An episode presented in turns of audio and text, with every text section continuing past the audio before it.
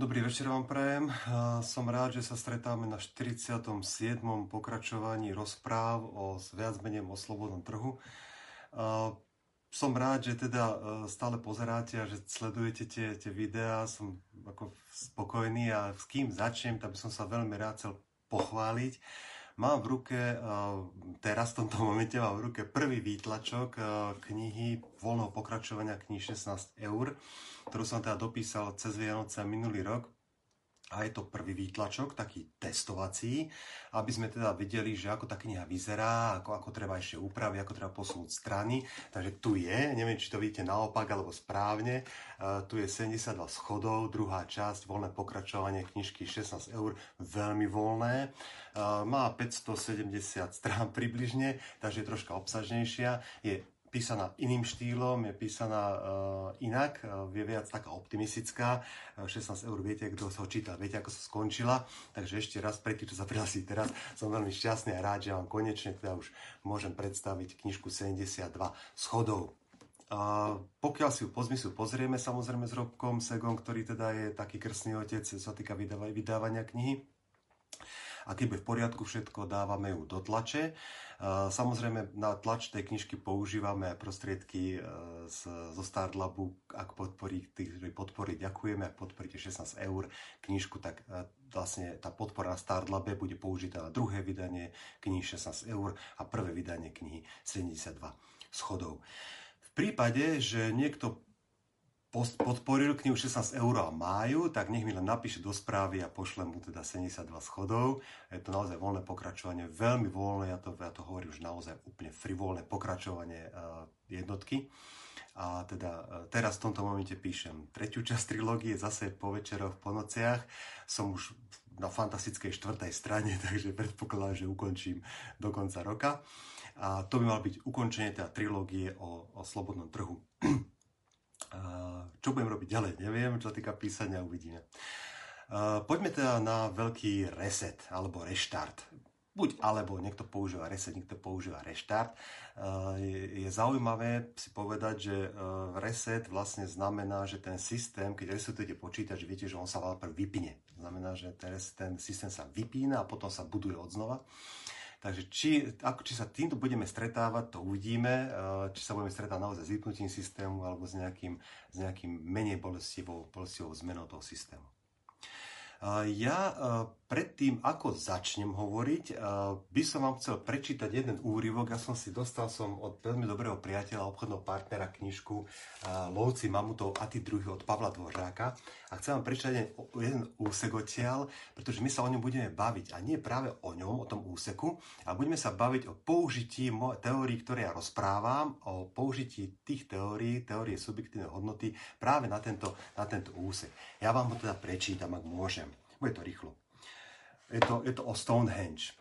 Stonehenge stál celé stáročia na súkromných pozemkoch. Majiteľia ho nedbali a prichádzajúci turisti stavbu pomaly rozoberali, podnikali jednotlivci za poplatok, dokonca prenajímali kladiva na odbíjanie kameňov. Kamene sa odvážali aj na rozličné stavby, opravu ciest a podobne. Niekoľko stĺpov a krycích kameňov nevydržal boj s časom, ľuďmi a zrútilo sa.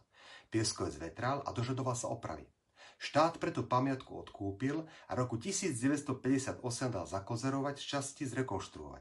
Rekonštrukcii predchádzal archeologický výskum, ktorý a s definitívnou platnosťou vyrieša tajomstvo vysiacich kameňov.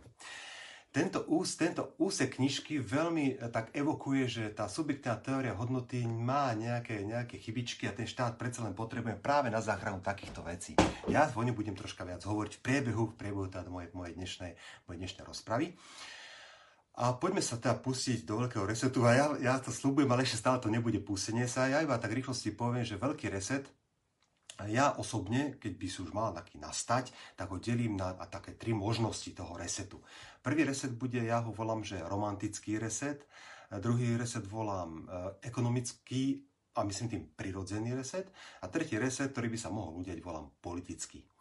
My sa k ním dostaneme, ale predtým, ako budeme o resete hovoriť, tak musím niečo, niečo znova zopakovať. Ja sa teraz veľmi ospravedlňujem ľuďom, ktorí pozerajú moje videá a moje rozpravy pravidelne a za to, že budem opakovať niečo, čo vy už možno dávno viete.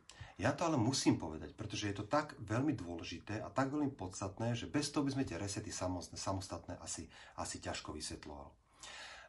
Budeme hovoriť o teórii subjektívnych hodnôt alebo, alebo subjektívnej teórie hodnoty. On sa s tým stretávate buď tak, alebo tak. Začneme, začneme od Adama. A nemyslím tým doslova, pardon, nemyslím tým metaforicky, myslím tým doslova.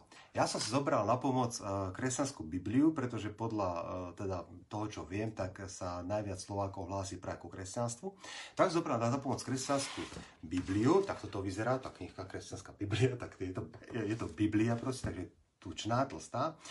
A tam som otvoril hneď na prvej strane a chcem povedať o tom, že subjektívna teória hodnoty je s nami od počiatku sveta. Ja vám toto prečítam. Na počiatku stvoril Boh nebo a zem a zem bola bestvárna a pustá, tma bola nad priepasťou a Boží Vánok sa znášal nad vodami. Boh povedal, buď svetlo. A bolo svetlo. Boh videl, že svetlo je dobré. Boh videl, že svetlo je dobré. On videl, že niečo je dobré. Podľa neho. Je to subjektná teória hodnot na stretne v pôde 1-4 knihy Genesis a my sa presunieme teraz o stovky, možno tisícky rokov ďalej a skúsime vysvetliť bližšie, čo to vlastne subjektívna teória hodnoty znamená. Presunieme sa do nejakého grovstva, alebo model, alebo kráľovstva, nejaký, nejaký model, kde v tomto kráľovstve existujú výrobcovia topánok. Keďže som švec, tak mám blízko k tým výrobcom topánok, takže si zoberieme príklad výrobcov topánok. V tomto kráľovstve výrobca topánok vyrábajú topánky a predávajú na trhu. Lenže, jak tí starší páni predávajú a vyrábajú, tak medzi nimi sa nájde mladí junáči, mladí junáčikovia, ktorí dokážu vyrobiť tie topánky lacnejšie a dokážu ich na trhu poskytnúť lacnejšie. Okrem toho ešte z vedľajšieho króstva prichádzajú ďalší výrobcovia topánok, ktorí možno objavili nejakú technológiu, ktorá im zľahčuje výrobu a ponúkajú tie topánky lacnejšie na tom trhu. Tí starí obuvníci ale prichádzajú o kšeft. Oni sú samozrejme starí a vážení mm, obyvateľia mesta, alebo teda grófstva, a tak idú za grófom a stiažujú sa mu. Počúvaj náš gróf, my vyrábame topánky za povedzme 5 grošov a nevieme ich predávať, pretože prichádzajú sem mladí junáci, ktorí nás prevalcujú cenami, alebo sem prichádzajú z dovozu lacnejšie topánky. Na to grof povie, OK. Takže aby som vás chránil proti tomu, že aby ste vy mohli vyrábať a otáčať ten tovar, tak ja vám dám e, licenciu, že iba vy môžete vyrábať topánky v tomto grovstve a vznikli cechy. Cechy združovali v nejakých, v tomto prípade obuvníkov, ktorí mohli vyrábať a predávať topánky na tom grovstve a nikto iný mimo tohto cechu tieto topánky vyrábať nemohol. Cech mal samozrejme svoje pravidlá musel určovať, si ceny, určoval si predajné ceny, množstvo výrobkov, ktoré vyrobia a tak ďalej. Z, ale z importu z iných krajín prichádzali ďalšie topánky, ktoré povedzme boli lacnejšie tá obu. A tak išli znova to páni za grofom a povedali grof, čo máme robiť? Topánky, ktoré sa dovážajú sem, sú lacnejšie, ako predávame ich my. A tak grof prijal zákon o najmenšej povolenej cene na jeho trhu. Určil najmenšiu povolenú cenu, pod ktorú sa predávať nesmelo. Okrem toho, to, že prichádzali skrátka zákazníci a tí strácali, nebudeme teraz rozoberať. To nie je teraz podstatné, to je podstatné možno pre inú rozpravu. Určitá minimálnu cenu.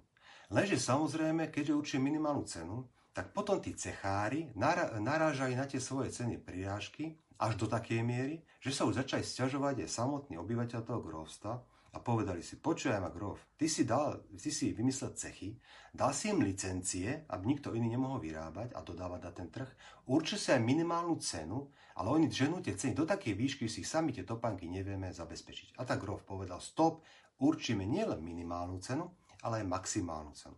A tak zavolá tých cechárov k sebe a hovorí, počúvajte, obníci, musíme niečo vymyslieť, ako určiť minimálnu, maximálnu cenu. A na to tí cechári povedali, dobre, my tu máme teda, za toto to máme. Za to kúpime za tzv. obstarávacie náklady, alebo, alebo tá náklady všeobecne, toto sú naše náklady a na to dáme primeranú maržu a bude najnižšia cena, povedzme 25%, a najvyššia cena bude povedzme 100%. A tak určil Grof minimálnu a maximálnu cenu pre tieto topánky. Takto to fungovalo roky rokúce a my sa veľmi zase preskočíme do Marxovej teórie pracovnej hodnoty alebo nákladovej teórie hodnoty. O čom hovorí? Je vlastne to popis toho, tej situácie, ktorú som povedal teraz, poďme taký odbornejší, alebo taký už filozofickejší, alebo ekonomickejší, ktorý hovorí o tom, že cena produktu na trhu sa rovná cene obstarávacej plus primeraná marža.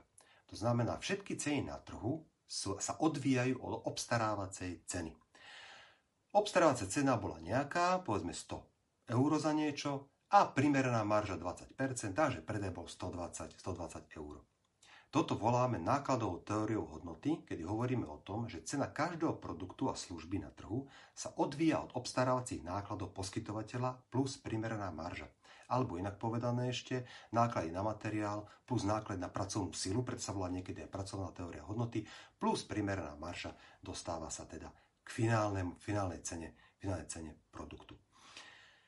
Toto by bolo na prvý pohľad OK, ekonomická zákonitosť alebo ekonomické e, veci, si nás, neotravuj, ono to dosť súvisí s tým resetom, si nás neotravuj, je to proste, e, ľudia takto sa postavili a to je len ekonomická teória, nás sa netýka. Omyl. A ten omyl spočíva v tom, že pokiaľ budete k sebe úprimní, zistíte, že nákladová teória hodnoty je v nás, aj vo mne, v nás tak silno vžitá a vstrebaná, až zažratá by som povedal, že veľmi často podliehame. A podliehame je vtedy, keď sa snažíme ako keby definovať to, alebo skritizovať to, čo držíme v ruke. Veľakrát sa nám stane, že ideme do obchodu, povedzme, a zháňame ja som nedávno zháňal um, do splachovacieho záchodu nádržky tesnenie a prišiel som, našiel som ho a to, to tesne mi tam ten pán podal, ešte keď boli, keď boli predania otvorené, podal mi to a hovorí 8 eur. A ja som pozeral na to hovorím, vy chcete odo mňa za kus gumy a kus plastu 8 eur. Napriek tomu, že sa 10 rokov zaoberám teóriou slobodného trhu, Napriek tomu, že 10 rokov študujem o rakúskej ekonomickej škole, napriek tomu som podlahol. Akým hlbokým spôsobom vo mne zažratá nákladová teória hodnoty, že som túto otázku tomu človeku položil, samozrejme sarkasticky, vy chcete za tento kus plastu odo mňa 8 eur, ste sa úplne zbláznili. A napriek tomu, že ja teda nejakým spôsobom fungujem a nejakým spôsobom sa povedzme, študujem a čítam a rozmýšľam tým spôsobom, napriek tomu som podlahol.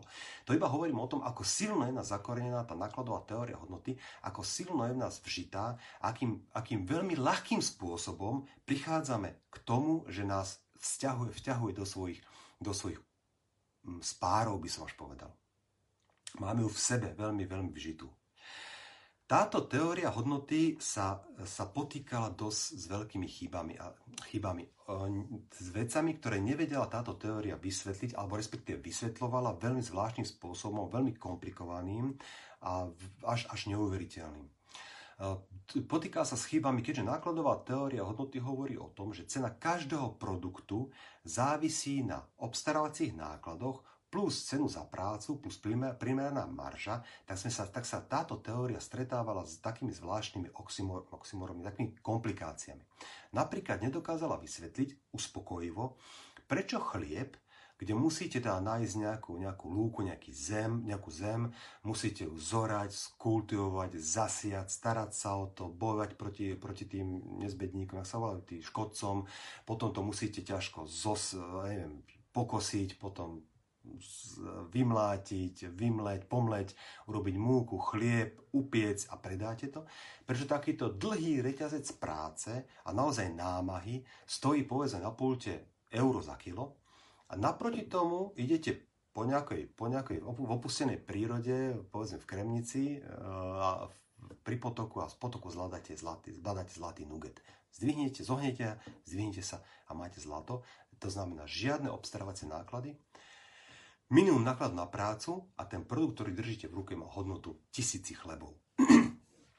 Toto bola jedna z, možno, jedna z takých komplikácií. Oni vysvetľovali nejakým spôsobom snaží sa hovoriť o vzácnosti prírodných zdrojov a tak ďalej. Tá vzácnosť, k sa ešte vrátime.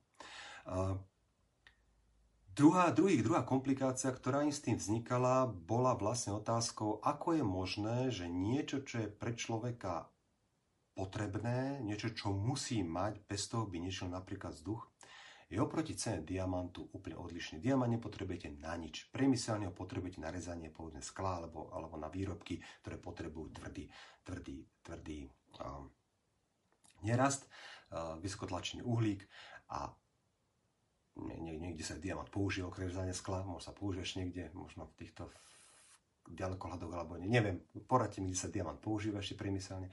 Oproti, oproti vzduchu, ktorý potrebujete na dýchanie. Prichádza tam k problémom a tá teória sa s tým dosť potýkala. Napriek tomu je dodneska tá teória braná vážne a naozaj sa o nej rozpráva, o nákladovej teórii hodnot. A dlho sa potýkala, nevedeli povysvetľovať tie veci, nerozumeli, nerozumeli tomu, že prečo, akým spôsobom napríklad sa určuje, určuje primeraná marža. To bol jeden z najväčších problémov, ako sa určuje primeraná marža. Prečo to nie je 20%, nie je 30%, nie je 50%, nie je 100%. Tieto otázky pomohla vyriešiť jedna geniálna myšlienka. Dneska už ťažko poviem, že či na to prišiel Šavelov, Pavel, ale vieme, že tá, tie myšlienky, také tie, také tie základy myšlienok pochádzajú od rakúskych ekonómov a rakúskych teda filozofov alebo skôr ekonómov, Karla Mengera, Bambauerka a samozrejme najväčšie, ja si myslím osobne ho pokladám za najväčšiu osobnosť rakúskej ekonomickej školy Ludvika von Misesa. A oni prišli zaujímavou teóriou, bola prevratná. Bola prevratná z toho pohľadu, že nie len, že opravili tie teórie hodnoty, ale oni ju absolútne pretočili. Zopakujme si ešte raz. Nákladová teória hodnoty hovorila o tom, že každý, cena každého produktu a služby na trhu je daná hodnotou obstarávacích nákladov plus ľudskej práce plus primerané marže. A z toho je výsadná predajná cena na trhu. Samozrejme, naražali, hovorím ešte raz, naražali na kopec komplikácií. Ja som tu vyrobil pohár keramiky, kde ma stála keramika 5 eur. Všetky obstarávacie náklady, alebo vedľajšie náklady ďalšie euro, to je 6. Ľudská práca 2, to je 8. Primerná marža 25%, to je 10. Ja som to položil na trh a nikto mi to nechcel kúpiť. Povedal, za 4 to kúpi a za 10 nie. A Martin Novot napríklad sa použije do lešťacích pás, keď treba vyleščiť kov. Ďakujem. Diamant sa teda používa do lešťacích pás, keď treba vyleščiť kov. Ďakujem, Martin. A takže nesedí len tá cena. Za 10 eur mu vypočítal, ale človek povedal, teda to dá maximálne 6. A týmto spôsobom vlastne narážali na komplikácie, ako je vôbec možné, že niečo, čo sa vyrobí za 10, pardon, za, áno, za 8 eur, za 8 eur teda, plus marža 10 eur, nie je schopný na trhu predať to ani za 6. Respektíve naopak, ľudia povedali, za 5 to zoberiem.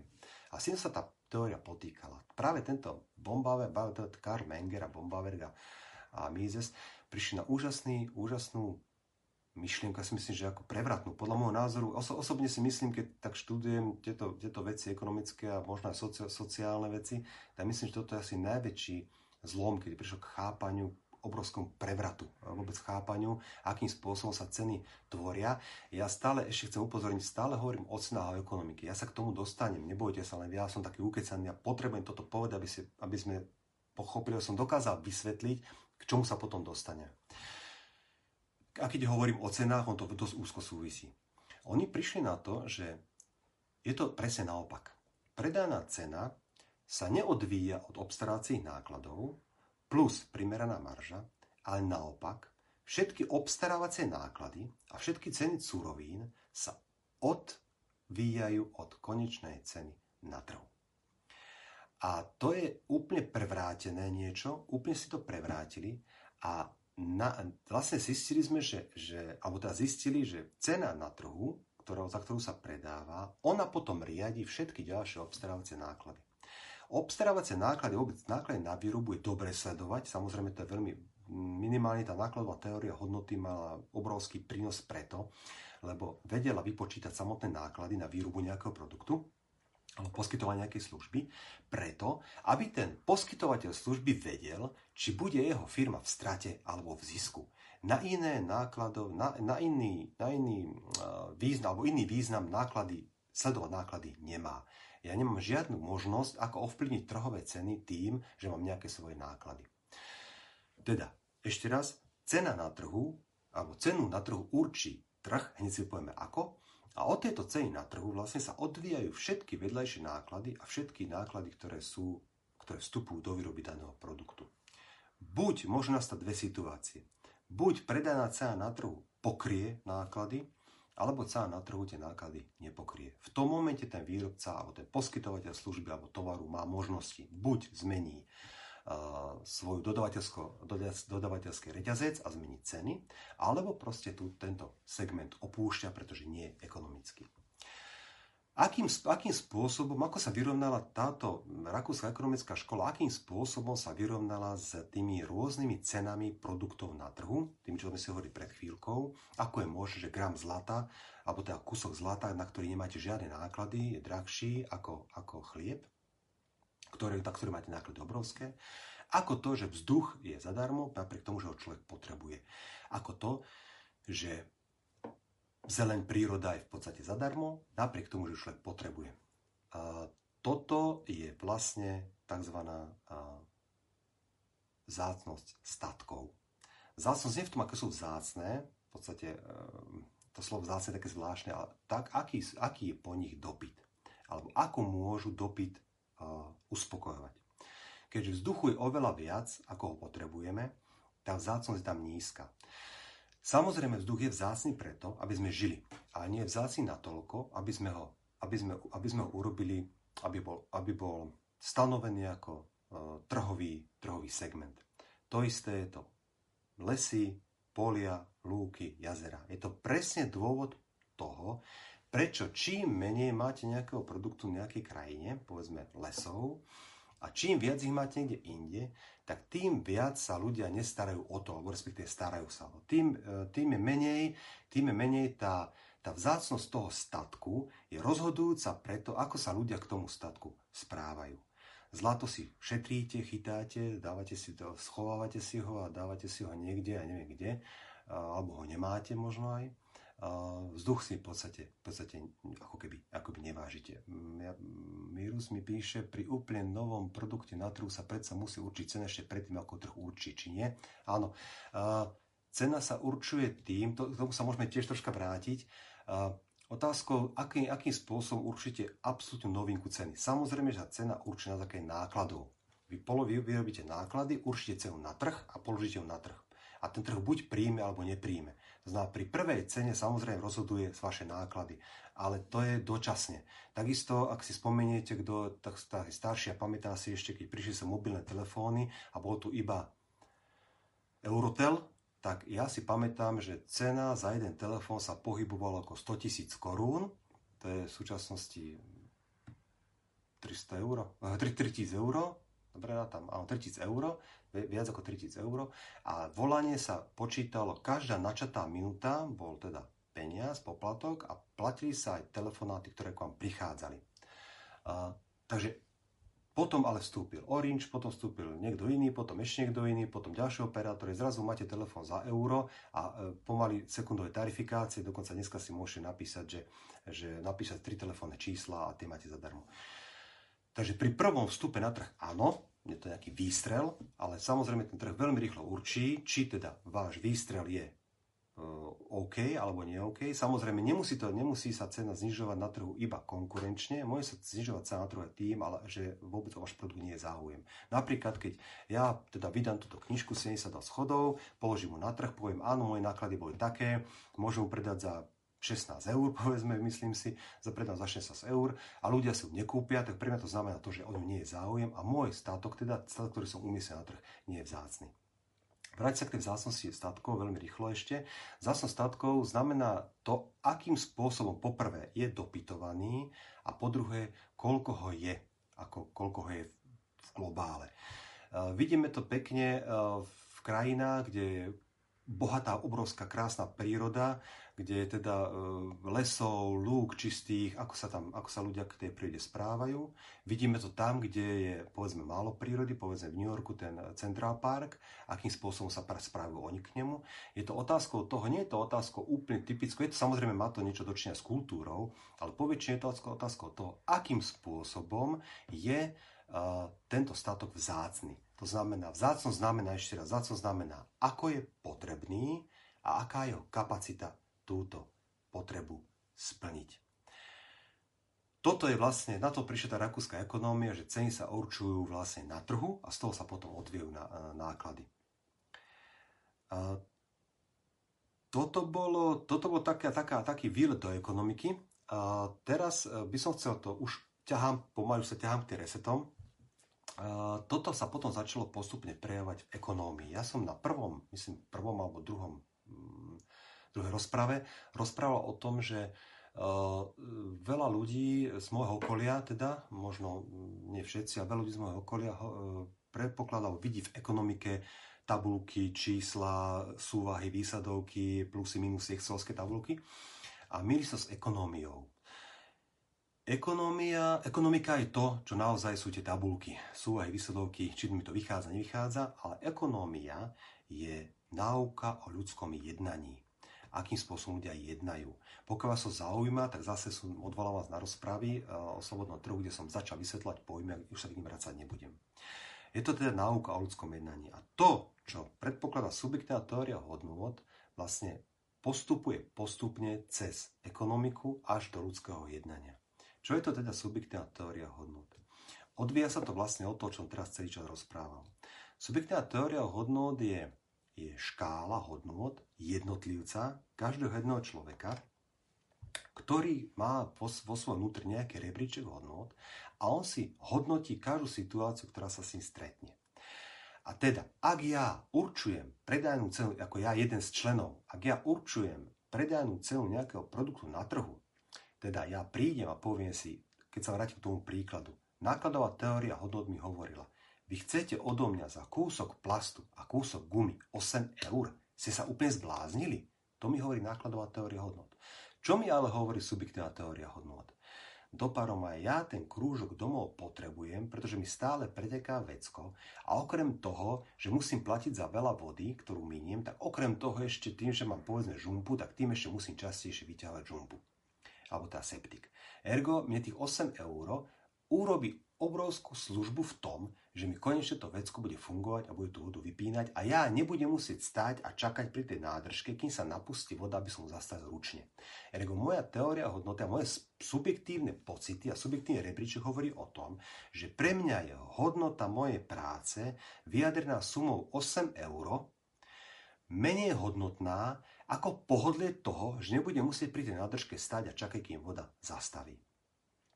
Ergo tu je obrovský rozdiel v tom, čo sme sa pred chvíľkou hovorili, že nákladová teória hodnot reaguje okamžite, za kus plast a kus gumy 8 eur zbláznili ste sa. Subjekti, subjektívna teória hodnot hovorí, stojí mi to za to. A týmto ja určujem ceny na trhu a podľa toho sa správajú, správajú výrobcovia, buď hľadajú lacnejšie vstupy alebo lacnejšie alebo stlačujú náklady, alebo teda naozaj ten produkt s tým, s tým produktom skončia, skončia výrobu, lebo sa im proste neoplatí, alebo prísť nejakou novou, novým nápadom. To, že ja sa rozhodujem, čo si kúpim, tak to samozrejme sa presúva aj do môjho života a takisto ako sa rozhodujem pri kúpe nejakého produktu, či mi za to stojí alebo nestojí, tak takisto aj vo svojom živote riadím subjektívnou teóriou hodnot. Za každým a, a vždy. Vždy idem samozrejme po svojom zisku, vždy idem po svojom, po svojej splní túžby, vždy idem po svojom splní svojich vlastných preferencií, o tom sa už tiež bavili. Nech urobím čokoľvek, vždy idem zaplnením vlastných preferencií. Mám nejakú súbor hodnôt a urobím niečo, čo plní moje preferencie. Povedzme si, že taký typický altruistický príklad napríklad je, že idem po chodníku a zbadá starku, ktorá chce prejsť na druhú stranu cesty a ja sa teda budem správať altruisticky, to alebo ako altruista, prídem k nej, napriek tomu, že sa niekam ponáhlam, prídem k nej a pomôžem jej prejsť cestu. Na prvý pohľad som altruista a na prvý pohľad robím niečo bez nejakého zisku a nezištne. Omyl. Ja túto vec urobím preto, pretože ma moja matka nejako vychovala alebo v podstate vo sebe niečo cítim. Splniť kritéria toho, ako ma matka vychovala, alebo toho, ako sa cítim, je, má pre mňa vyššiu hodnotu, ako niečo nezmeškať, ako niekam prísť. Ergo, ja, keďže chcem, a moja matka ma naučila, mám to v sebe, aby sa pomáhal starším ľuďom, tak sledujem vlastnú hodnotu, sledujem vlastnú preferenciu. Ja mám hodnotu, že mám pomáhať starým ľuďom. A tá starenka je sekundárny dôsledok. Ja som ju videl, pomohol som jej prejsť, splnil som vlastnú preferenciu a z toho tá pani profitovala. Ale zapamätajte si, nech robíte čokoľvek. Každá jedna činnosť je prioritne plnením vašich vlastných preferencií a výsledok je iba sekundárnym dôsledkom vašich preferencií. Teda aj zlodej sleduje vlastnú preferenciu, aj altruista sleduje vlastnú preferenciu, iba dôsledky na spoločnosť sú iné, ale sú vždy, vždy, vždy sekundárne. Dobre, a nie len, ešte, ešte jednu, ešte jednu vetičku zabudol som, tieto hodnoty a tieto rozhodnutia sa netýkajú iba ľudí, teda že človek od človeka, ale, ale, ale rozdiel sú aj sekundu od sekundy udaného človeka. Môže sa stať, že ja dneska sedím povedzme doma a poviem si, wow, tu je fajn, super, je tu doma. Ja si pozriem futbal, nepozerám futbal, berem taký štandardný bežný život, pozriem si futbal, kúpil som si pivo, tak si sadnem k futbalu, budem v pohode a sadnem si, wow, to je pre mňa fantastické. Moja hodnota, teória hodnoty hovorí o tom, že pre mňa akákoľvek činnosť má pre mňa menšiu hodnotu, ako pozrieť si fotbal v televízii pri dobrom pive. Sadnem si, zapnem telku, o 3 minúty, ako to zvyčajne býva, O 3 minúty po začiatku zápasu zvonec zvonček, zvonček, zvonček zvoní, dvere sa otvoria a vojde moja svokra, s ktorou povedzme, nemám dobré vzťahy. Ja mám so svokrou vynikajúce vzťahy, ale povedzme pre ten príklad, že nemám dobré vzťahy. V tom momente, napriek tomu, že som to ja sám, sa moje hodnoty menia. To znamená, poviem si, ja radšej vypnem telku, odložím pivo naspäť do chladničky, zbalím sa, idem za kamarátmi do krčmy a tam si pozrieme ten fotbal medzi kamarátmi, pretože prišiel niekto, kto ma z toho vyrušil. V tom momente zistujem, že v tom momente sa moje hodnoty menia a ja utekám do krčmy. Prídem do krčmy, objedná si pivo, zrazu telefonát, manželka volá, no už dojde domov, už tá mama odišla. A ja zasa hodnú. No a mne ten domov bol lepší, lebo tam je taká pohoda. Zasa balím a odchádzam preč. Ergo človek, nie tie priority a preferencie sa menia človeka od človeku, ale menia sa jeden človek sekundu od sekundy. A toto je zázrak trhu. A preto ja stále tvrdím, že neexistujú žiadne štátne regulácie, ktoré by toto dokázali všetko postihnúť. A preto všetky tie teórie, ktoré hovoria o modernej spoločnosti, kde budú technológie plniť túžby človeka, kde budú už dopredu vedieť, čo chcete, pokladám za veľkú ako mm, naivnú predstavu. To sú nejaké, na to, na to lepšie slovo, na to lepšie slovo. Nenapadne ma teraz. ten trh dokáže plniť tie preferencie človeka tak, ako prichádzajú. Je to na ňom úžasné, nie samozrejme okamžite, ale vo veľmi rýchlej miere.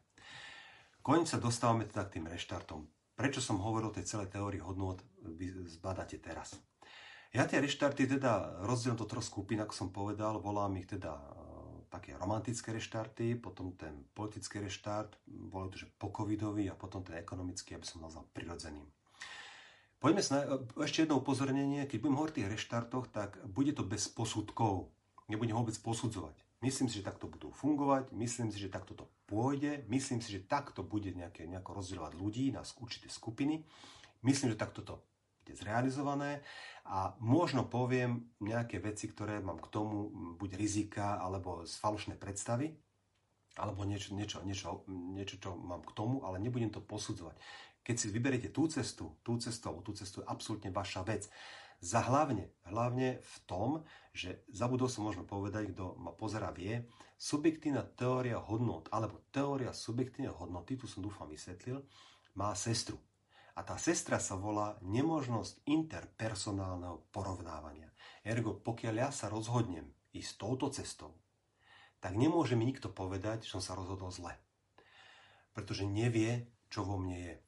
Porovnávať sa to nedá. Najlepšie to, najradšej to vysvetľujem, najradšej vysvetľujem práve, práve uh, na umení. Tam je to najlepšie. Ja by som za sa nedal ani cent.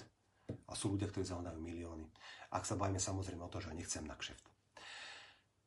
Takže to je sestra nemožnosť interpersonálneho porovnávania. Poďme tam na reštarty alebo resety. Prvý reset, ktorý som si zobral, je reset uh, tzv. ja hovorím romantický. Nedávno, tá dávno som videl takú, takú fotku alebo také memečko na Facebooku, kde vlastne sa skladal z dvoch fotiek.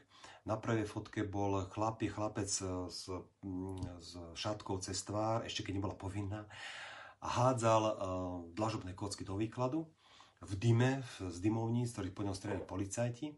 A nad tým bolo napísané, uh, niektorí si myslia, že revolúcia sa robí takto.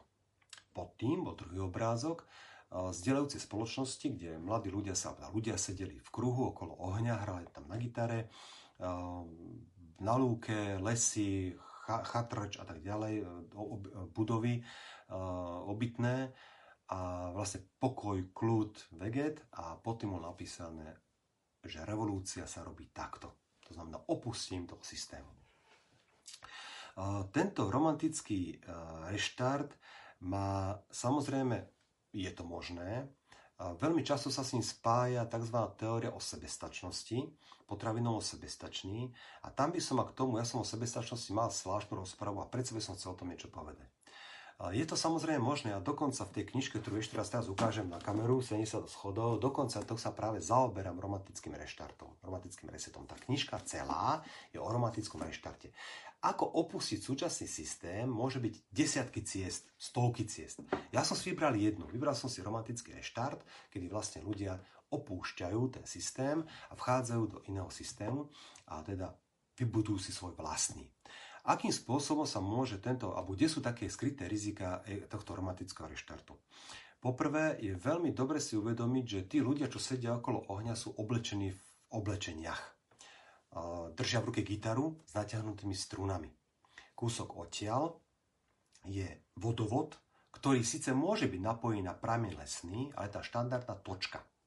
Kúsok odtiaľ je, je mm, uh, urobený nejaký slavník, alebo neviem presne, čo to je, ktorý ale je o ňoho opreté nejaké polospodárske náradie, ktorý je v súčasť, ktorého súčasťou sú aj hrable a motika. Myslím, že tá kosa ešte, už si nepamätám presne. V prípade, že máte sebestačnú komunitu, máte problém, odkiaľ tieto materiály zohnať. Totiž my sa, my sa stále rozprávame o tom, že vytvoriť sebestačnú komunitu je super, pretože budeme sebestační. Na čo zabúdame pri tejto tvorbe sebestačnej komunity, ktorú som tam popísal v tej knihe, na čo zabúdame je, že dúfame alebo veríme v to, že naša komunita bude sebestačná. A veríme v to, že bude iba ona sebestačná. Otázkou ale je, čo sa udeje, ak budú vytvárať ľudia komunity, ktoré budú sebestačné same o sebe. Znamená to, že ja napríklad budem v mojej komunite budem mať veľa žita a budem vidieť vedľajšiu komunitu, ktorá má, povedzme, kováča. A ja tam prídem a poviem, počúvajte ma, tu máte 100 kg žita, ak mi dáte jednu motiku. Lenže tá komunita je sebestačná. Poviem ja ti na čo by som ti dával, na čo by im bolo 100 kg žita, keď ja to mám. A my povieme, dobre, a potrebujem motiku. Ja ti motiku nedám, pretože som sebestačný. Ja som sebestačný zase v ladnom v, v textile. Povedzme si vyrábam sám lan, si, sám pestujem, sám si ho češem, sám si ho tkám a tak ďalej. A ergo nemám pocit, potrebu niečo meniť. Pretože to som myslím vysvetlil v druhej a tretej rozprave, čo je podstatou dobrovoľnej výmeny. To je veľmi dôležité. Pri dobrovoľnej výmene prichádza k zisku, prichádza k zisku obidve strany. To je práve zázrak a čaro trhu, že pri ako, akékoľvek výmene bohatnú obidve strany. My si to málo, málo kedy uvedomujeme, ale to je veľmi dôležité, veľmi podstatné toto pochopiť a porozumieť tomu, že um, ak človek, ak ja vymieniam napríklad 1 kilo zlata za mm, celoročnú úrodu, povedzme zemiakov, vymyslím si, hej, to je podstatné, tak znamená to, že pre mňa má kilo zlata menšiu hodnotu ako celoročná úroda zemiakov. Tá, myslím tým, že ma bude celú zimu živiť. Tak som to myslel. Celý rok a bude ten človek živiť, čo vyrába zemiaky, takže nie celoročnú úrodu, a celoročnú potrebu moju. Takže pre mňa má kilo zlata menšiu hodnotu, ako je ročná potreba zemiakov pre moju rodinu, ktorú mi ten človek poskytne. Ergo ja to zlato dávam na výmenu. Podávam mu to zlato. K výmene ale príde iba ale vtedy, pokiaľ ten človek, ktorý má zemiaky, má pre ňo tá, tá celoročná potreba zemiakov pre mňa, má pre ňo nižšiu hodnotu ako to zlato. Takže on to vtedy vymení. Vymeniame vždy veci tie, ktoré máme menšiu, ktorú my, ktorú my pripisujeme menšiu hodnotu, tie veci poskytujeme a berieme veci tie, ktoré majú pre nás vyššiu hodnotu. Ten, čo je účastník výmeny, to robí presne naopak. On nám poskytuje to, čo má pre neho nižšiu hodnotu a bere od nás to, čo má pre neho vyššiu hodnotu. Dochádza k neuveriteľnému až fantastickému znaku slobodného trhu. A to je to, že obidva dostanú to, čo pokladajú za vyššiu hodnotu a odozdávajú to, čo požadujú za nižšiu hodnotu. Ergo obidvaja sú na tom ziskovo. To znamená, že dobrovoľná výmena prináša obidvom ľuďom zisk. Preto sa, to, preto sa veľmi často hovorí, že trh je miesto alebo mm, dobrovoľná výmena na trhu nie je hra s nulovým súčtom. Nulový súčet je to vtedy, keď ja prídem niekomu, zoberiem mu bicykel, ja bicykel mám, on bicykel nemá. To je hra s nulovým súčtom. 0 plus 1 je 1 a keď bicykel má on, tak 1 plus 0 je tiež len 1. Ale pri dobrovoľnej výmene prichádza k, prichádza k takému procesu, úžasnému inak, keď si tak človek uvedomí, že to je úžasné, nie, že vlastne niečo niekomu odovzdávate a on vám niečo dáva naspäť a obidva získavate. Takže trh je hra s nenulovým súčtom. Napriek tomu, že si vymenia obidva veci, obidvaja získavajú. Toto je vlastne aj dôvod, prečo som dosť taký ako, to sa ma tak prekvapuje, keď niekto hovorí o tom, že, že ja neviem, zamestnávateľ ťa zdiera, alebo, alebo žije na úkor tvojej práce, na úkor teba, alebo, alebo nejakým spôsobom, alebo že ťa, neviem, vydiera, alebo neviem, vykoristuje, dokonca sú také slova použité. Je to veľmi zvláštne, lebo tým pádom by sa poprela úžasnosť trhu. Ja ako zamestnávateľ odozdávam plat človeku, pretože viem, že peniaze, ktoré mu odozdávam, majú pre mňa nižšiu hodnotu ako jeho práca. A ten človek, čo príde, vymení preto, že jeho práca má pre neho nižšiu hodnotu ako peniaze, ktoré za to dostane. Dochádza k výmene a dochádza k dobrovoľnej výmene a dochádza k obidva ľudia dostávajú zisk. Prečo som sa zamotal? Preto, že v prípade, že máte sebestačnú komunitu, absolútne sebestačnú komunitu, môže sa udiať to, že jedna komunita alebo jeden tovar alebo jeden statok, ktorý má daná komunita A, bude mať pre síce nižšiu hodnotu ako komunita B inej, inej, inej pardon, statok B inej komunity, budeme pre nižšiu hodnotu, ale zároveň komunita B pre ňu bude mať tiež nižšiu hodnotu to, čo komunita A ponúka. Ako k výmene nedochádza. Potom sa často ešte hovorí o tom, že dobre, báme sa teda o potravinovej sebestačnosti, e, že nie teda tovarovej a potravinovej. To máme zase, ako ja netvrdím, že je, to, že je to zlé, je to OK, viete, že je to v poriadku a že takto budete žiť a takto sa vám to páči. Je tam iba jedno také malinké, neže riziko, tak je to zase na druhej strane. Keďže sa bavíme o subjektívnej teórii hodnot, tak musíme sa baviť o tom, že pokiaľ vám takýto život vyhuje absolútne všetko perfektné, pokiaľ má byť komunita sebestačná, tak sa bavíme o potrave a o bývaní. To je všetko, o čom sa môžem baviť v prípade, keď sa bavím o sebestačnej komunite. Potraviny a bývanie. Ako nále sa rozvíja tá spoločnosť, ako nále chce niečo ďalšie, povedzme chce šaty, chce motiky, chce neviem čo, to dochádza k problému. Ešte šaty povedzme, povedzme ten lás sa dá vypestovať. Ale pokiaľ chce motiku, tak potrebujeme železnú rudu. A keď potrebujeme železnú rudu, musí byť nejaká komunita, ktorá železnú rudu má, ale zároveň má niečo, čo máme my aby došlo k výmene. Pokiaľ tá komunita so železnou rudou je sebestačná, je problém tú železnú rudu zohnať. Preto hovorím ešte raz, že, že tie pozitíva sebestačnosti samozrejme sú veľké. Neboj, nemusíte sa báť, ste pánmi vlastnej komunity, ste pánmi vlastného kolektívu, žijete super perfektne. Nemusíte mať motiku, ani hrable. Môžete riť um, rydlom, ako robili, robili v, starých, v starých vekoch. Nepotrebujete železo, v podstate nepotrebujete ani klince. To všetko nepotrebujete. To znamená, môže komunita existovať absolútne sebestačne. Môže. Ja netvrdím, že nemôže, ani dokonca to nesúdim, že to je alebo dobre. Iba upozorňujem, že v prípade sebestačnosti komunity ne, nemôžeme predpokladať, alebo nemali by sme predpokladať, že keď my budeme žiť sebestačne, žiadna iná komunita nebude žiť sebestačne. To by sme nemali predpokladať. Tým pádom znamená to to, že pokiaľ ja žijem sebestačne a nepotrebujem od nikoho nič, tak ani on nepotrebuje odo mňa nič. Každý pracuje s tým, čo má. Preto hovorím, že, že romantický reset je úplne super, len otázkou je, či tí ľudia, ktorí, ja, ja sa to s tými ľuďmi bavím, sú, sú aj v, mojich, v mojom okolí, dokonca aj v práci mám jedného kolegu, ktorý sa zaoberá takýmto, takýmto romantickými resetmi a mám pocit, že keď sa začnem baviť s ním, tak mám pocit, že, že ako keby to bolo, viete, ako keby to bolo, že ja idem na dovolenku do lesov a keď sa, až keď sa mi niečo stane, zavolám mobilný telefónom pomoc. Ale ten mobilný telefón nebude. Nebude ani sieť mobilná pre vás, pretože nemáte čo dať tej sebestačnej komunite, ktorá bude prevádzať, prevádzkovať, ktorá bude prevádzkovať sieť. Nemáte ničo ponúknuť, lebo ona má všetko, čo potrebuje. A k tomu ešte prevádzkuje sieť. Alebo k tomu vyrába zlato, vyrába zlato, ťaží zlato, vyrába plošné spoje a neviem, čo sa bude diať. Ergo, pokiaľ sa bavíme o tom, že sebestačná komunita na úrovni prežitia, potravina, obutie a strecha nad hlavou, som v pohode a mám veľkú, naozaj mám k tomu veľký, veľkú sympatiu, preto som aj napísať celý román 70 schodov, lebo k tejto romantické reštartu a resetu mám naozaj veľké sympatie. A dokážem, dokážem zatiaľ, si dokážem predstaviť život v romantickej romantické, alebo tá, pardon, v sebestačnej komunite. Dokonca myslím si, že je to veľmi, veľmi fajn predstava a možno sa tak, možno také skončí k tomu, čo teraz deje. To je taký romantický reštart, to romantický reštart, veľmi blízky môjmu srdcu, je veľmi blízky. Či, sa ja, či som sa ja vedel zbaviť mobilu, počítaču, nájem auta, pretože benzín nemám, v tej komunite ani benzín.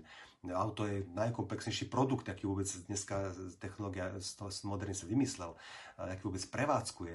Keď si predstavíte, že podbieham, keď si predstavíte, že, že čo všetko treba zosúľadiť, aby ste mohli vyrobiť auto, je to tak neuveriteľné, tak fantastické, že keď niekto povie, že no, keby nebol štát, kto by staval cesty? Čo? Kto by staval cesty? My vieme postaviť súkromnými sprostredkami auto. Auto, ktoré má 10 tisíc subdodávateľov na všetky sprostosti, háčiky, šrobiky, plastové diely. Má tam, to, to, je, to je obrovský komplex a vy mi hovoríte, kto by, kto by staval cesty, kto by vykopal jamu, Jarek, kto by to Jarku nas, nas, nasypal trocha makadamu a potiel to asfaltom. To myslíte vážne? To myslíte vážne, keď my, súkromný sektor, vyrábame, vyrábame autá? Dobre, to bola taká, taká krátka odbočka. Uh, preto hovorím, že mne je to veľmi blízke. Dostal sa teraz, keďže z toho, k tomu, z toho blízkeho, čo mi je tak veľmi srdcu blízke, prejdem zase do opačného extrému, čo, čo mám, z čoho mám veľmi takú veľmi zlý pocit. A to je ten reštart, do ktorého sa bavia politici. v Davose roku 2021, vlastne už teraz, myslím, že to bol teraz, niekde na jar alebo na jeseň, Davos sa stretla tá, tá politická špička, ktorá hovorila o tom, že uh, súčasný kapitalizmus uh, je ako zastaraný a musí prejsť reštartom po dobe po covide nemám, nikdy ma neobleje horší pocit, ako keď počujem, že politik ide nad niečo rozmýšľať a niečo vymyslí, čo teraz mení svet. K dobru samozrejme, všetci sú dobro. Viete, aký to je vtip. Veď my chceme len vaše dobro. A ľudia odpovedajú, a my si ho nechceme dať, my si ho chceme nechať. A politický reštart, alebo teda ja to volám politický reštart, lebo tam politici najviac do toho, do toho pchajú tie, tie rypáky, a, tak v podstate ja tu mám napísanú takú, takú, takú poznámku, e, o čom, teda, o čom teda sa v Davose rozprávalo. Reštart systému vidí Šváb v transformácii kapitalizmu zameraného na zisk v kapitalizmus zameraný na obecné blaho. Bác. Definícia obecného blaha je tak komplikovaná, a tak nepostihnutelná, že reálne vôbec neviete, keď sa vás na to opýta naozaj človek, tak vôbec neviete, čo si pod obecným blahom človek má predstaviť. Tých definícií je desiatky. A keď som ich čítal, tak stále mi to nebolo jasné. Rakúska ekonomická škola a kapitalizmus vo svojej podstate, vo svojich hlavných myšlienkach hovorí o tom, že každý človek sleduje vlastný záujem a tým, že sleduje vlastný záujem, pozdvihuje bohatstvo ostatných ľudí. Je to to, čo sme sa hovorili pred chvíľkou, že to je zázrak trhu. Že vlastne človek, ktorý ide do niečoho a chce, mať, chce si plniť si vlastnú preferenciu, tak dostáva, ten trh ho dokáže dať do takého stavu, kedy on ťahá za sebou všetkých, všetkých tých ľudí, ktorí sú okolo neho a, a zvyšuje im bohatstvo. Ja veľmi rád používam príklad s chladničkou. Kto ma pozera, tak už počul tisíckrát to prehnal trikrát. Ja narýchlo teraz poviem. Predstavme si človeka, ktorý vymyslí chladničku a začne ju vyrábať. On chce zbohatnúť. Zbohatne iba ale vtedy, ak tú chladničku niekto od neho kúpi. Ale ak tú chladničku od neho niekto kúpi, pozrieme sa naspäť o 10-15 minút dozadu na definíciu teórie subjektívneho hodnot. Ak niekto kúpi chladničku, znamená to, že úžitok z toho statku má pre neho vyššiu hodnotu ako hodnota jeho práce vyjadrená sumou povedzme 600 eur, čo stojí tá chladnička. Ešte raz, a chladnička stojí 600 eur, znamená, a človek kúpi, znamená to, že hodnota jeho práce vyjadrená sumou 600 eur má pre neho nižšiu hodnotu ako úžitok z tej chladničky. Čo to znamená? Rozdiel týchto hodnôt je zisk. Ergo, ak človek kupuje chladničku, kupuje preto, lebo s tým získa. Má zisk. Zvýšil si, tzv. si zvýšil blahobyt. Zbohatol. Zbohatol o tú chladničku. Zbohatol o ten rozdiel medzi cenou jeho práce a užitkom tej chladničky. O ten rozdiel zbohatol. Ten človek, čo vyrába chladničku, zbohatol preto, lebo od neho človek tú chladničku kúpil. Jeho náklady povedz, boli povedzme 500 eur a trh mu dovolil tú chladničku predať za 600, ergo jeho zisk je 100 eur. Máme tu teda výrobcu chladničky, ktorý zarobil 100 eur a kupca chladničky, ktorý zarobil presne rozdiel medzi hodnotou jeho práce a úžitkom z tej chladničky. Ergo zbohatol. Zbohatli obidvaja. Úžasné, nie? A teraz si predstavme, že ten človek, ktorý vyrába chladničku, predá tých chladničiek tisíc. Ako nále predali chladniček tisíc, znamená to, že máme tisíc ľudí, ktorí zbohatli o jeden rozdiel medzi ich prácou a užitkou, užitkou, užitok, užitkom tej chladničky. A máme tých tisíc ľudí, ale ten výrobca chladničiek, zbo- každý človek, čo kúpil chladničku, zbohatol raz o tú chladničku a ich tisíc. Takže potom je logické, že ten výrobca musel zbohatnúť tisíc krát. A je úplne jedno, či on má na tej chladničke zarobil cent, alebo 100 eur, alebo 1000 eur, stále zarobil tisíckrát viac, alebo tisíckrát zarobil viac ako každý jednotlivec, ktorý si tú chladničku, chladničku kúpil. Preto je logické a úplne jasné, že musí sa, musia, musia sa nožnice roztvárať. To, že sa roztvárajú zvláštnym spôsobom, to si možno povieme niekedy, niekedy, ale roztvárať sa logicky musia. Čo je ešte dôležité povedať, keďže sa bavíme o to, že musí byť kapitalizmus, e, musia, musí transformácia kapitalizmu zameraného na zisk, sa musí zmeniť na kapitalizmus zameraný na obecné blaho. Hrozná predstava. Pre mňa absolútne hrozná predstava. Kapitalizmus zameraný na zisk znamená, že aj ten kupca chladničky, aj ten výrobca chladničky má zisk. To je fajn, nie? Bohatnú aj, aj kupci, bohatnú aj predajcovia. Aké obecné blaho? Čo ešte chcete viac? Ako? Čo ešte človek chce viac ako to, že bohatnú obidve skupiny?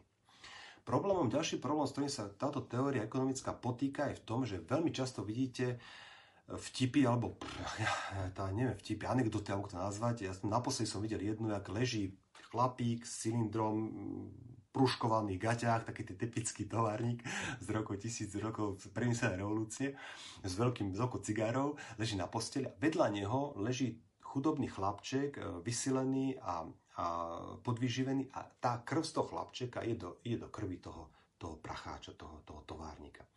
A potom je napísané niečo, bohatý bohatnú na úkor chudobných. Ale bohatný, bohaták, bohatný bohatnú, chudobný chudobnejú.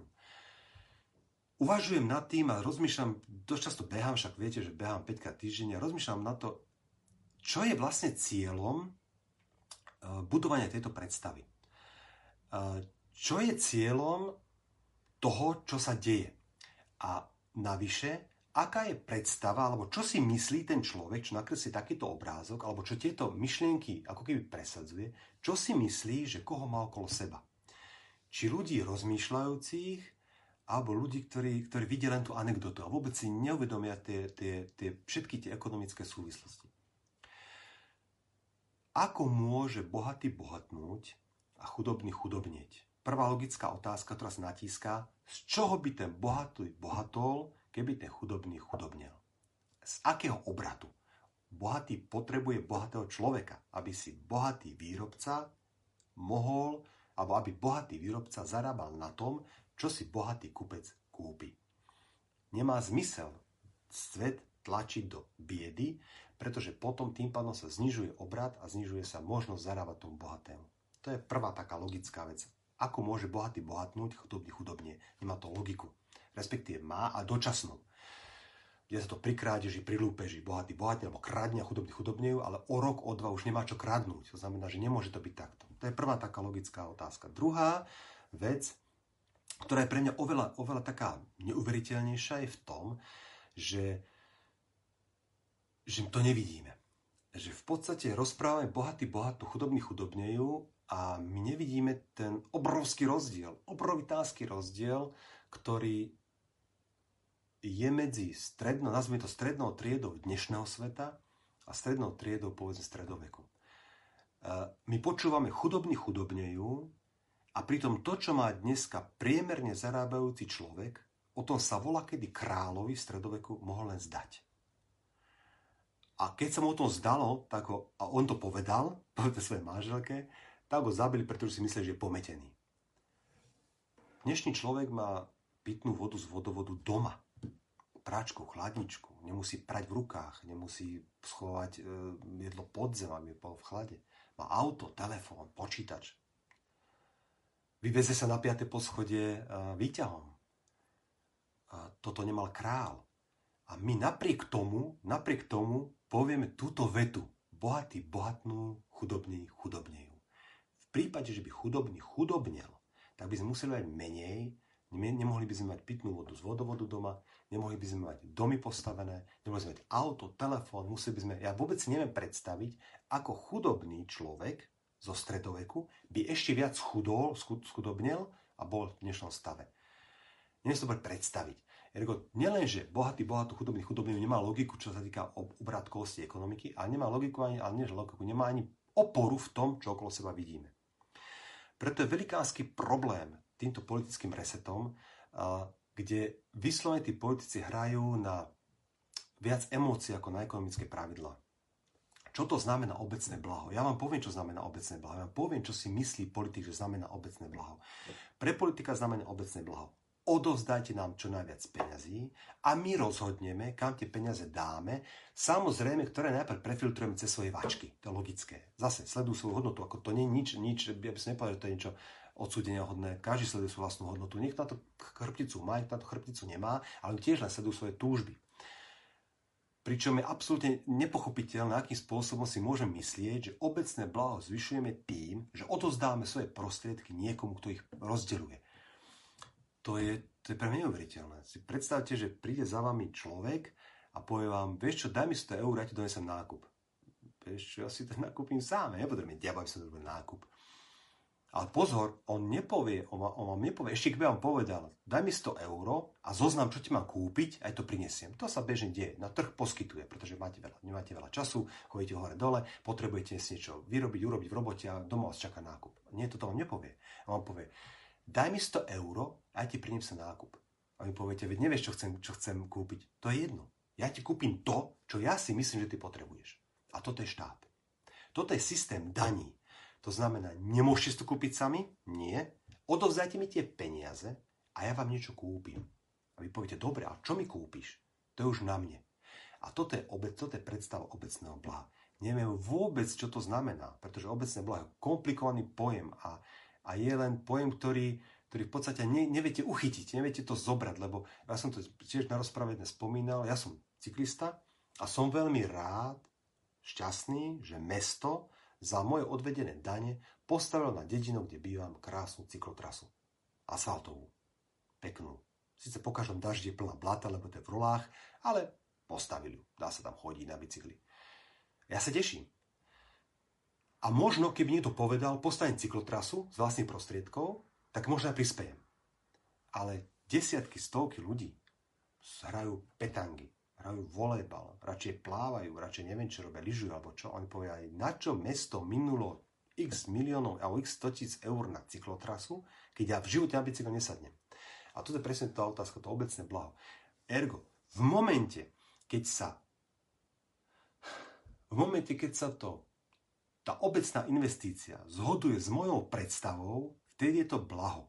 V momente, keď sa nezhoduje, blaho to nie je znamená, že ja si neviem ani predstaviť, akým spôsobom sa dá obecné blaho definovať. Ale politik toho má plné ústa. Kapitalizmus sa musí zmeniť z kapitalizmu zameraného na zisk na kapitalizmus zameraný na obecné blaho. Nevieme, čo to je. Absolútne nevieme, čo to je. Vieme, čo to je obecné blaho. Je to vtedy, keď sa moje požiadavky kryjú s tým, čo mesto vybuduje. Vtedy je to obecné blaho. Ale už môj sused povie, to obecné blaho nie je, lebo to nepotrebujem. Čo je teda obecné blaho? Čo sa páči 50 ľuďom zo 100, 53, 72, 95 alebo 4? Obecné blaho možné definovať. To ale, čo vie trh spraviť je, že sledovanie vlastného záujmu prináša blaho pre ostatných. To som vysvetlil na tej chladničke. Ešte zaujímavé, zaujímavé niekedy používam, povedzme, um, Steve Jobsa, Steve Jobs chcel byť slávny a bohatý. Chcel sa mať dobre. Navyše bol to mm, veľký detailista. A podľa mňa, keď som čítal životopis, sa myšľa troška sociopat. Myslím si, že jemu nezáležalo na tom, či, moc nezáležalo na tom, či nejaký človek bude vedieť si podať počasie. A sledoval vlastne záujem. A on priniesol niečo, čo zvýšilo blahobyt obrovskej časti populácie. Mobilný telefón, iPhone. K tomu prišiel ostatné Android a tak ďalej. To znamená, že sledovanie vlastného záujmu je trh čarovný v tom, že pri sledovaní vlastného záujmu ťaháte ostatných ľudí, o ktorých vlastne aj nemáte moc predstavu, kto to je. Nemáte v nich, kto to je, že áno, chcem teraz pomôcť babičke, aby mala telefón s, posud, s posunovacím, s s obrazovkou. Vy to nemáte šajnu, komu pomáhate. To je práve čaro trhu. Ďalším resetom alebo ďalšou vecou, ktorú by sa mala podľa politikov zresetovať, je zdanenie bohatých. Poprvé, nevieme, čo je to bohatý, nemáme to zadefinované. Je zaujímavé, že keď sa rozprávam o, o majetku, tak mne väčšinou ľudia vyčítajú, že som mamonár. Oni, tí ľudia mi vyčítajú, že som mamonár, tí ľudia, ktorí sa chcú deliť iba o majetok.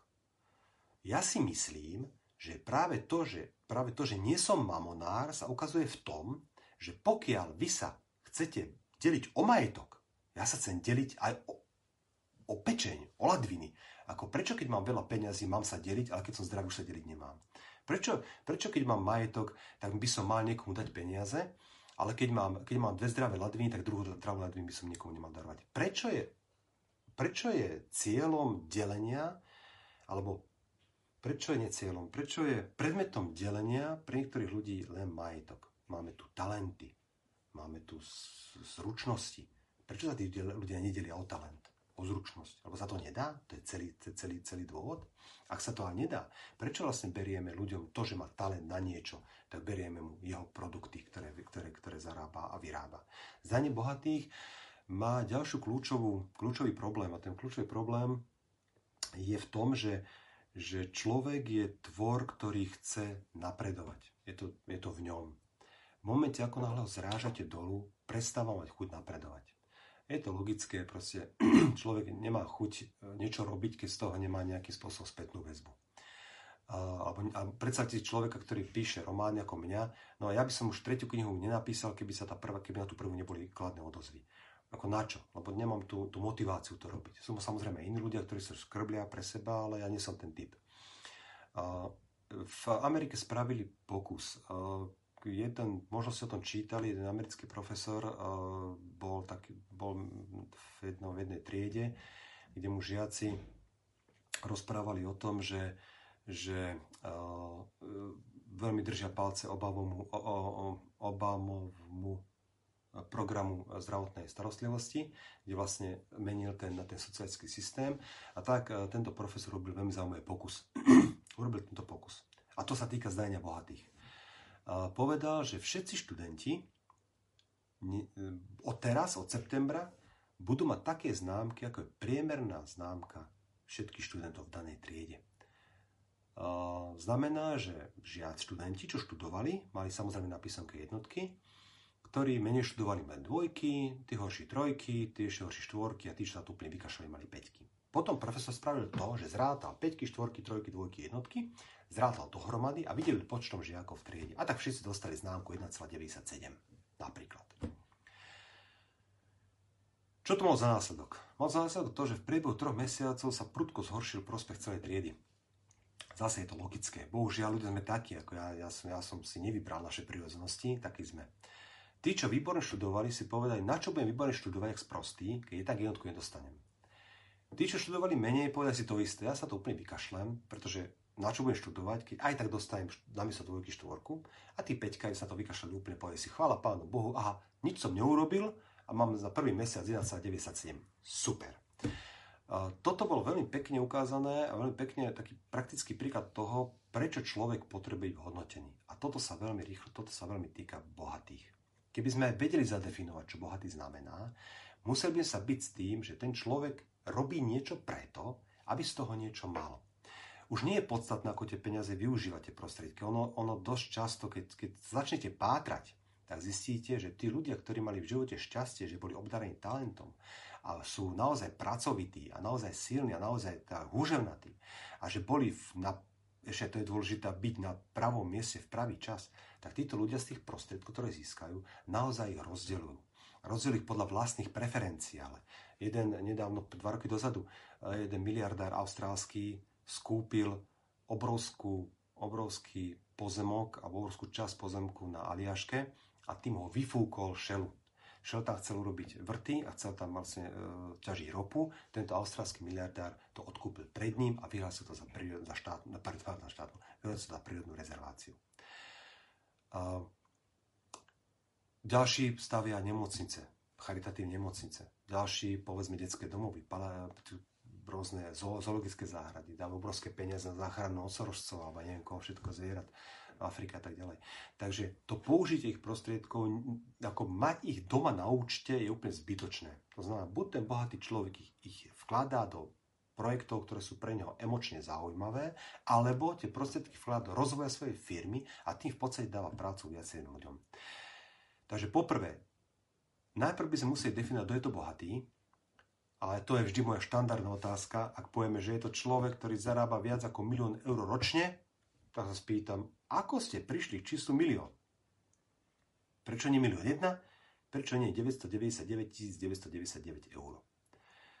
Dobre, bohatý je ten človek, čo zarába 25 násobov premernej ročnej mzdy občana krajiny. Ako ste prišli na osobu 25? Prečo nie 24 alebo 26?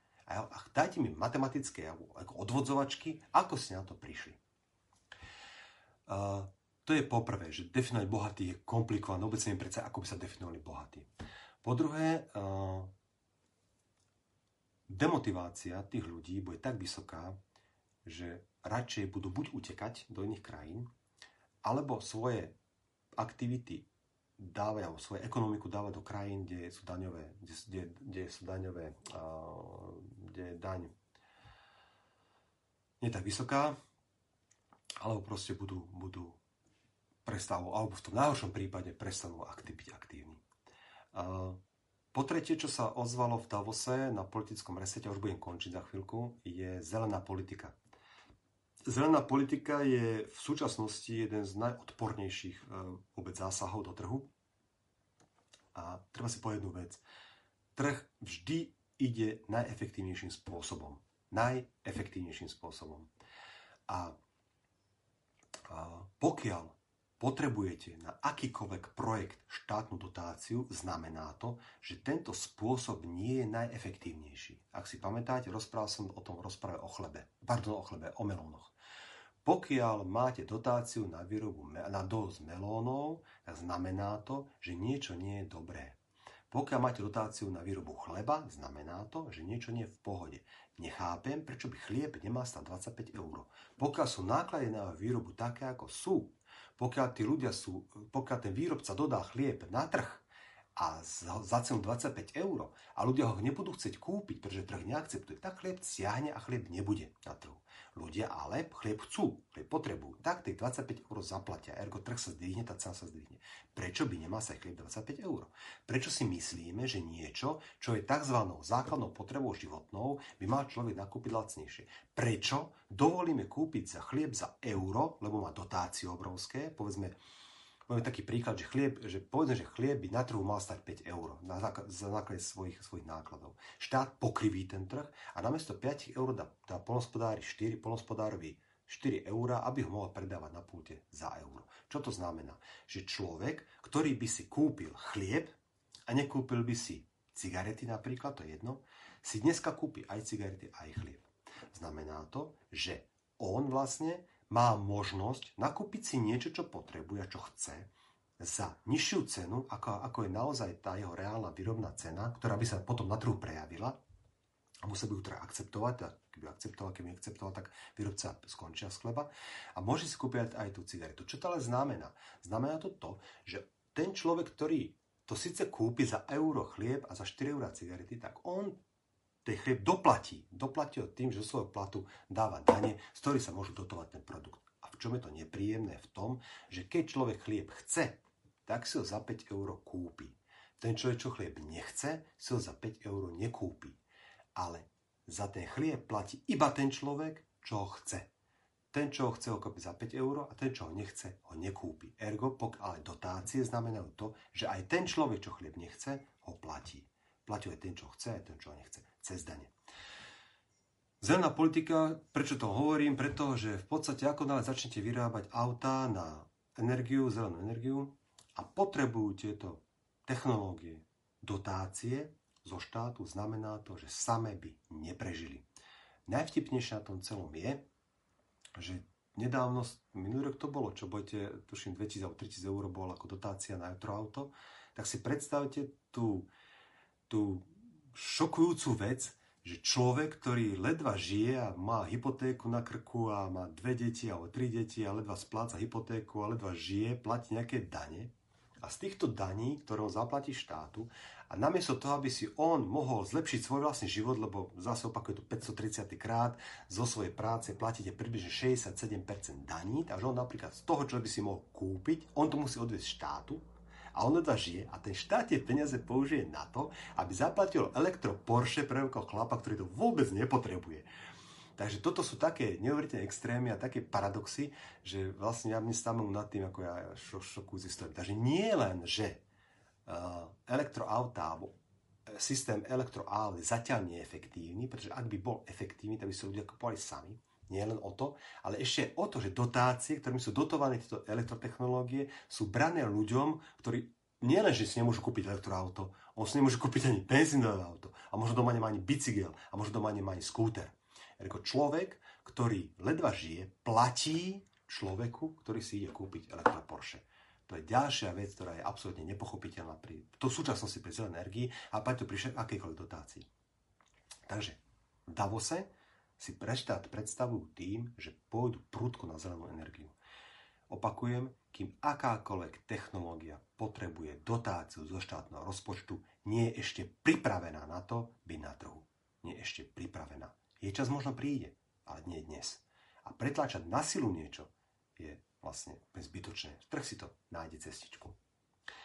Končím, ale dôležité slovičko, ktoré chcem povedať, ten politický reštart, ten protikovidový, ktorý politici uh, presadzujú, má za úlohu, má tam síce pekné heslá, transformáciu kapitalizmu na obecné blaho, uh, zdajenie bohatých, zelená politika, nádherné heslá, za tým všetkým je ale moc.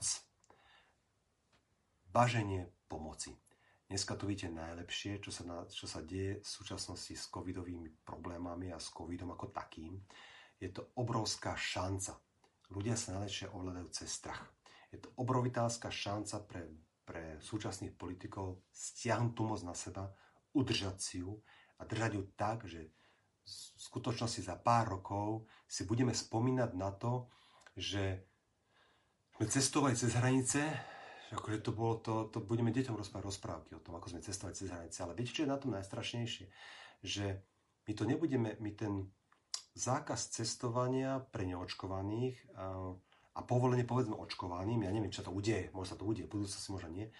A vlastne ľudia to budú vnímať ako, ako udelenie slobod tým, čo majú pas. Je to neuveriteľné, je to fantastický, ako keby som bol, že že nezainteresovaní, tak to pokladám za úžasnú vec. Ako v ľuďoch spraviť to, že dokáže si svoju slobodu predstaviť, akože niekto mi slobodu dal, lebo ja som niečo spravil. Sloboda sa nedáva, sloboda je. A ju máte, každý ju má. Sloboda sa neudeluje. Ako nám niekto povie, že ak budeš mať pas, tak si slobodný. To nie je sloboda. Sloboda sa predsa neudeluje. Slobodu máte. Samozrejme, že slobodu máte do tej miery, do akej sa dokážete obhájiť. Takže celý ten veľký reštart, politický reset, nemá za úlohu nič iné, iba e, centralizovať moc. Či to bude rýchlo, pomaly, či nás do toho dostanú, či ľudia budú natoľko vyplašení a pod strachom, že sa do toho mm, vložia. Ja som mal, myslím, prvú a druhú rozprávu o tom, že, že ľudia budú pchať hlavy do slučky dobrovoľne. To som ešte aj netušil o covide. Ja som si myslel, že, že to bude cez technologické vymoženosti, čo vám dá ten, ten, ten už musím skončiť, už, už, už, už ma hrdlo. Ergo nevieme, že ak, či, či to ten podarí, nepodarí, ja fakt neviem. Pokiaľ budeme naozaj v strachu, tak sa im to asi podarí. A potom asi príde čas uh, realizácie Huxleyho románu uh, New Brave World, kde vlastne existujú dve skupiny ľudí. Jedna žije komerčný život a druhá žije ako divosí niekde v pralese. Takže veľký reštart, politický veľký reštart má za jednu jedinú vec. Moc. A možno takú pobe musíme to reštartovať, lebo my sme za 50 rokov, to znamená za dve generácie zhruba, politika štát, za dve generácie zlikvidovali kompletne celý menový systém, kompletne celý spôsob e, nepriamej výmeny. Za 50 rokov sme ho absolútne zlikvidovali, zničili úplne do deštrukcie niečo, čo fungovalo tisíc ročia, my sme za 50 rokov zlikvidovali pretože sme zmonopolizovali menu. Povedzme, že nie 50. Ja som tých 50 rokov povedal, že to je od posledného, od, od opustenia bretonského štandardu, ale on to začal skôr. Ale povedzme si, že to je naozaj za 100 rokov. Politik spolu s ostatnými kamarátmi zlikvidovali to, čo fungovalo tisíce rokov. A možno tento veľký reštart daný tam, že my sme niečo dočupali, pokazili sme niečo doničili, zlikvidovali, ľuďom sme ukradli všetky prostriedky, ktoré mali, ale nemôžem povedať, že my sme to spravili. Tak musíme veľký reštart, veľký reset, aby sme hodili tú vinu na niekoho iného. Najlepšie na kapitalista je najlepšie, ako na koho hodíte vinu, to je úplne super, lebo ten robí, tak na to je najlepšie hodiť. A vytvorí niečo nové. Ale pokiaľ sa nezmení ten systém, pokiaľ vytvorí niečo nové a naďalej to je monopolné, naďalej to bude regulované, tak, tak takisto to zdochne možno o 20 rokov neskôr. To, že celý tú, tú tú stratu tej ekonomiky svetovej pokryjú z majetku ľudí je úplne jasné. A my teraz uvažujeme akorát nad tým, že či to bude krvavé, alebo to krvavé nebude. Či sa spriečíme, sa nespriečíme. Je tam velikánska nádej, sú tie kryptomeny, velikánska nádej sú, sú, sú internety, ktoré našťastie internet dneska je jedna z posledných báš slobody, ktorú naozaj veľmi rýchlo po nej idú. Taká nádej, že tá ľudia budú, tak sa, sa dokážu s tým otriasť. Uvidíme. Možno, možno nastane reset, v tejto, nazme to komerčnej spoločnosti, reset politický. A my ľudia, ktorí máme iné priority, tak si urobíme taký ten náš, ten náš reset romantický a naozaj sa možno tie ľudstva rozdelia a bude niektorí žiť povedzme súlade s prírodou, aj keď sebestačne a povedzme na tých, na tých nižších, nižšie úrovni. A bude tu druhá skupina ľudí, ktorí budú teda ďalej navštevovať obchodné centra, kina, divadla, plavárňa, wellnessy zaočkovaný eh, s covid pasom, s čipom na krku, tie opípa. Ja neviem, čo budúcnosť dá, že tých filmov je kopec, keď máte záujem. No, čo nám, zo... ja teraz už končím, už fakt takto dlho som ešte nikdy nebol, takže ospravedlňujem sa, napriek tomu som to nedokončil. A čo nám ostalo? Ostalo nám uh, ekonomický prirodzený reštart, o tom by som chcel rozprávať na budúce. A zostalo nám tá, tá, ten začiatok, ktorý som čítal tých lovcov mamutov, kde vlastne Stonehenge sa rozpadával a štát prišiel a zachránil ho, tak tomu by som chcel povedať pár slov, aby ste si uvedomili, alebo som dokázal vysvetliť, že tento zásah štátu nebol v súlade s trhom a s požiadavkami ľudí. Takže na budúce dokončíme si ekonomické reštartne prirodzený a potom povieme si niečo o subjektívnej teórii hodnoty práve v súvislosti s tým článkom, ktorý som prečítal. Martin Novotný ešte mi napísal, osobne si myslím, že sa treba ozbrojených, že sa treba ozbrojených akýmko... Osobne si myslím, že sa treba asi ozbrojiť. Osobne si myslím, že sa treba ozbrojiť akýmkoľvek spôsobom a brániť sa, aký by som mal byť sám. Áno, aj keď si osobne myslím, že oveľa silnejšia zbraň ako rotačný gulomet je dobrovoľná spolupráca. Ja som, ja som, ja som, ja, som domyslel som si, Martin. Ja si myslím, osobne on toto hovorí, že Hovorí sa o tom, keď, keď sa už bavíme o tých, o tých kolapsoch, o nich 5, 5 stupňov tých kolapsov, keď sa o kolapse, posledný kultúrny kolaps. A keď sa hovorí o tom, tak uh, raz som mal takú diskusiu s ľuďmi, keď, to už dávno, ešte keď som ako 10 rokov, keď som mal ako, ako áno, jedna hodnota je zlato a tak ďalej, ako tie kovy a tak. A vtedy mi rozprávali ľudia, že, že zlato sa nedá jesť. Nedá sa zlato jesť, ale stále ho môžete vymeniť s niekým, kto vám je to poskytne.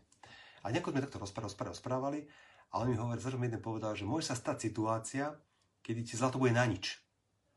A vtedy ja som povedal, dneska, dneska si myslím, že to bola veľmi silná myšlienka, ktorá vypadla z mojej hlavy, teda z mojej hlavy vypadajú tiež niekedy aj, aj silné myšlienky niekedy. A vtedy povedal, že pokiaľ nastane situácia, keď zlato nebude mať hodnotu výmen, výmenného prostriedku, tak to bude situácia, kedy jediný prostriedok, ktorý vás môže nechať prežiť, bude rotačný gulomet. Zlato je poslednou kultúrnou skobou, ktorú drží svet ako výmenná hodnota. Pokiaľ sa zastaví výmena, tak očakávajte ozbrojené konflikty. A na to nejaký oveľa múdrejší človek ako ja povedal, pokiaľ cez hranice neprechádza obchodník, prechádza cez ne vojak. To je všetko. Bože môj, 70-80 minút som vás držal. Som rád, že tí, čo zostali, super, keď im to padlo, padlo, keď sa im to páčilo, veľmi som rád. Napriek tomu som nedokončil resety. Zopakujem tretíkrát. Na budúci útorok dokončím prirodzený reset, taký ekonomický reset. A, a, a čo? Aha, a dovysvetľujem ten, dovysvetľujem ten, ten prípad s tými lovcami mamutov, alebo teda s tým Stonehengeom. Ďakujem pekne za pozornosť, pravom príjemný večer a krásnu dobrú noc.